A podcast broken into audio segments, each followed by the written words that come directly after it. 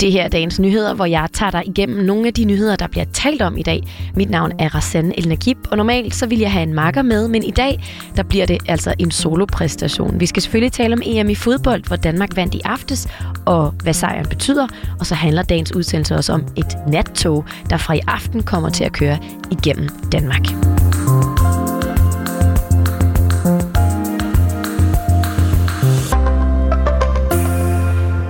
Ja, og jeg tænker, vi starter der, hvor det danske landshold efterlod os i aftes, nemlig ved sejren over Wales, for nu er vi jo klar til kvartfinalen efter en flot præstation, må man sige. Hvis vi lige hurtigt skal lave et lille referat af kampen, så endte den jo fire nul til danskerne. syvogtyve minutter inde i kampen rundede vi første mål, det stod Kasper Dolberg for, og kort efter pausen gjorde han det så til to nul for danskerne.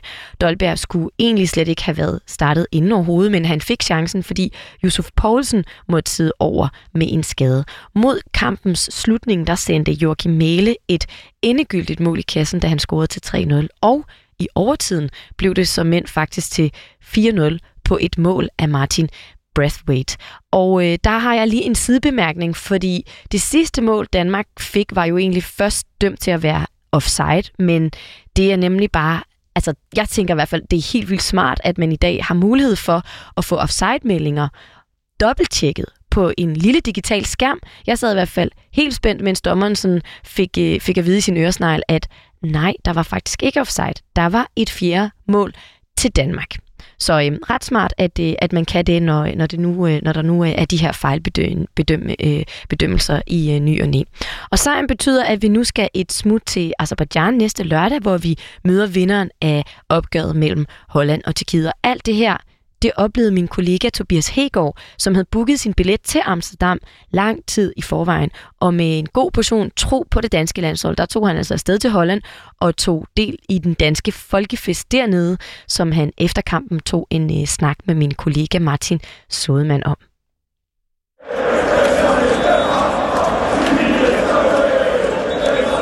Og inden vi lige øh, spiller biden, hvor jeg taler lidt med Tobias, så må jeg hellere lige lave en øh, lille disclaimer. Det er en øh, ung mand i øh, rigtig godt humør, der har været med øh, alle de danske roligans øh, hele dagen. Og øh, med den lille disclaimer, så synes jeg da bare, at vi lige skal prøve at opleve, hvordan det egentlig var at være fodboldfan i Amsterdam lørdag aften, da danskerne de vandt fire nul over Wales.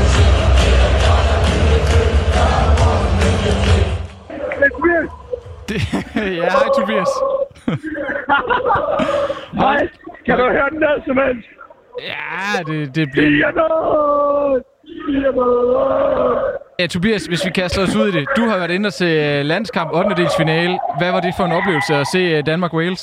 Det var en fuldstændig vanvittig oplevelse. Jeg har aldrig oplevet noget lignende, altså. Danmark, de, de spiller så vanvittigt. Vi ender jo med at vinde E M, hvis vi spiller dansk hele vejen. Det er så vildt, det her. Fuldstændig objektiv på det, jeg har gang i. Hvordan har du øh, oplevet hele dagen med, med danskerne i Amsterdam? Fra, fra vi kommer ind til, hvor danskerne er samlet, så der var bare en kæmpe fest. Der står flere tusind mennesker inde ved de bar, der bare går nok. Og får en masse øl, kommer ud til stadion. Og det var en rødvind inferno. Der er danskere, det jeg har set syv beviser eller sådan noget. Det er bare en kæmpe dansk fest. Og så kommer der det her resultat. Det kan jo ikke, det kan ikke være vildere. fire nul for helvede. Ja, hvordan, øh, hvordan skal I fejre det videre nu her? Vi skal videre i byen. Restriktionerne lige ophævet i Holland. Så øh, tænker vi fortsætter ikke, til vi kører mod Danmark i morgen tidlig. Det lyder godt. øh, fire nul, det betyder jo også, at øh, der om en uge øh, venter en kamp i Baku. Jeg har lige været inde og tjekke øh, vagtplanen. Du har fri næste lørdag. Skal du det smutte, Azerbaijan? jeg, jeg slog ved siden af en, der havde været med at kigge på fri billetter. Desværre, det kostede det. Han, han havde kigget syv tusind fem hundrede på fire mand. Det er måske lige overkanten. Og så har jeg desværre andre planer næste weekend. Men jeg har folkesret til semifinal og finale. Så øh, kan du ikke tage min vagt den syvende juli? Så tager jeg nemlig fri i, så tager jeg fri i semifinalen, så tager jeg begge kampe på Wembley. Ja, eller også... Det kan du godt nu i radioen. Nej, det er jeg. Jamen, jeg, jeg har vagter den dag, Tobias. Nej, det. Ja.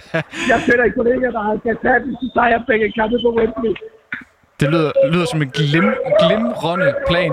Øhm, jeg tænker, hvis vi skal være lidt objektive, Tobias, øhm, hvad, hvad tænker du om de skader, vi også måske potentielle skader, vi så til nogle af de danske spillere?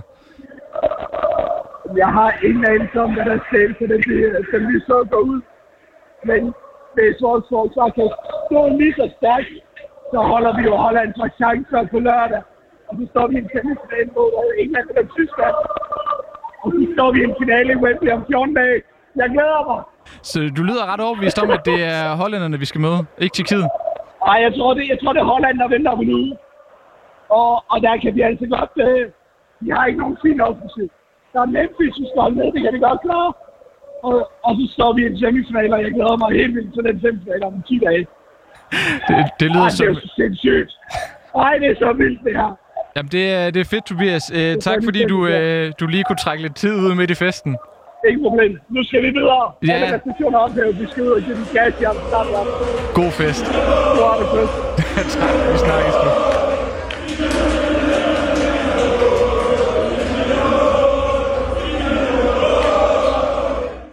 Ja, sikke en autentisk øh, oplevelse.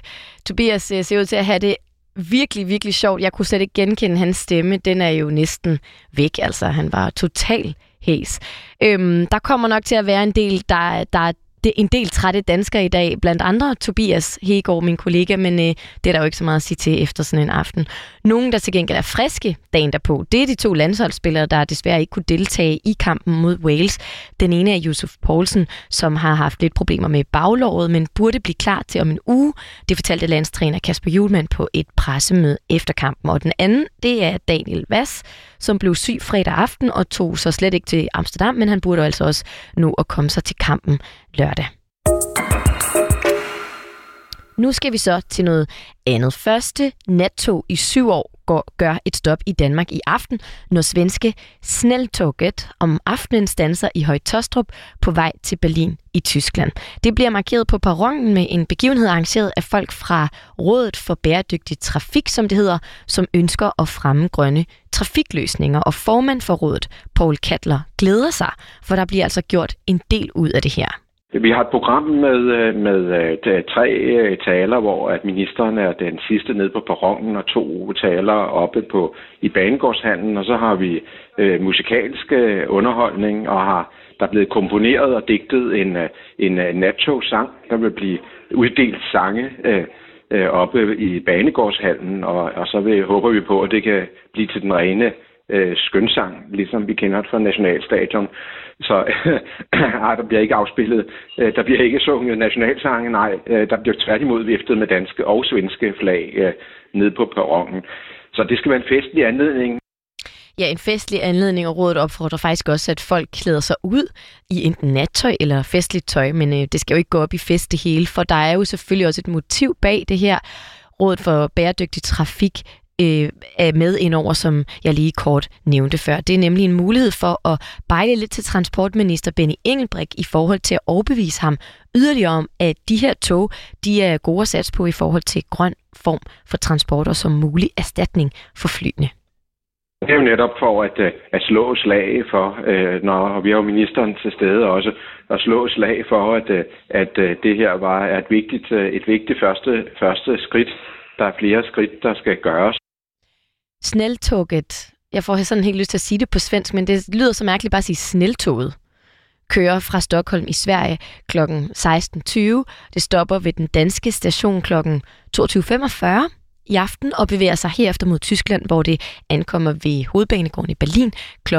lidt i ni i morgen tidlig. Det er en rute, der gælder alle dage i perioden syvogtyvende juni, altså fra i aften, til femte september. Så man skal se det som en måde at rejse lidt længere på, men på sigt så bliver det her koncept udvidet.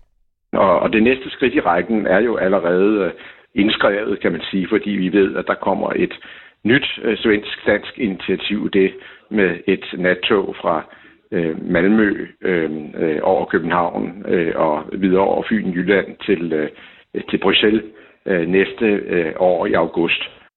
Det lyder virkelig... Jeg glæder mig. Jeg, det, jeg kunne godt være en af dem, der, der kunne finde på at rejse med tog sådan til udlandet. Det lyder hyggeligt, og særligt nu, hvor jeg kan høre, at det, det her tog, det kommer faktisk i fremtiden til at stoppe i, øh, i Odense på vej mod Østrig. Nå, men toget starter med at køre uden coronarestriktioner, altså det her fra Sverige af, og har plads til tre hundrede ombord. Men i Danmark, der er der jo fortsat krav om, at rejsende i kollektiv trafik bærer mundbind, på, når de stiger af og på, og i Tyskland er der krav om medicinske mundbind af typen F F P to under hele rejsen. Til sidst her skal vi lige se lidt nærmere på dagens avisforsider. Vi lægger ud med Jyllandsposten, der skriver om, at Miljøstyrelsen har politianmeldt ti danske virksomheder, som uretmæssigt har fået udbetalt skrotpræmier for køretøjer, som er eksporteret til andre lande som brugte biler.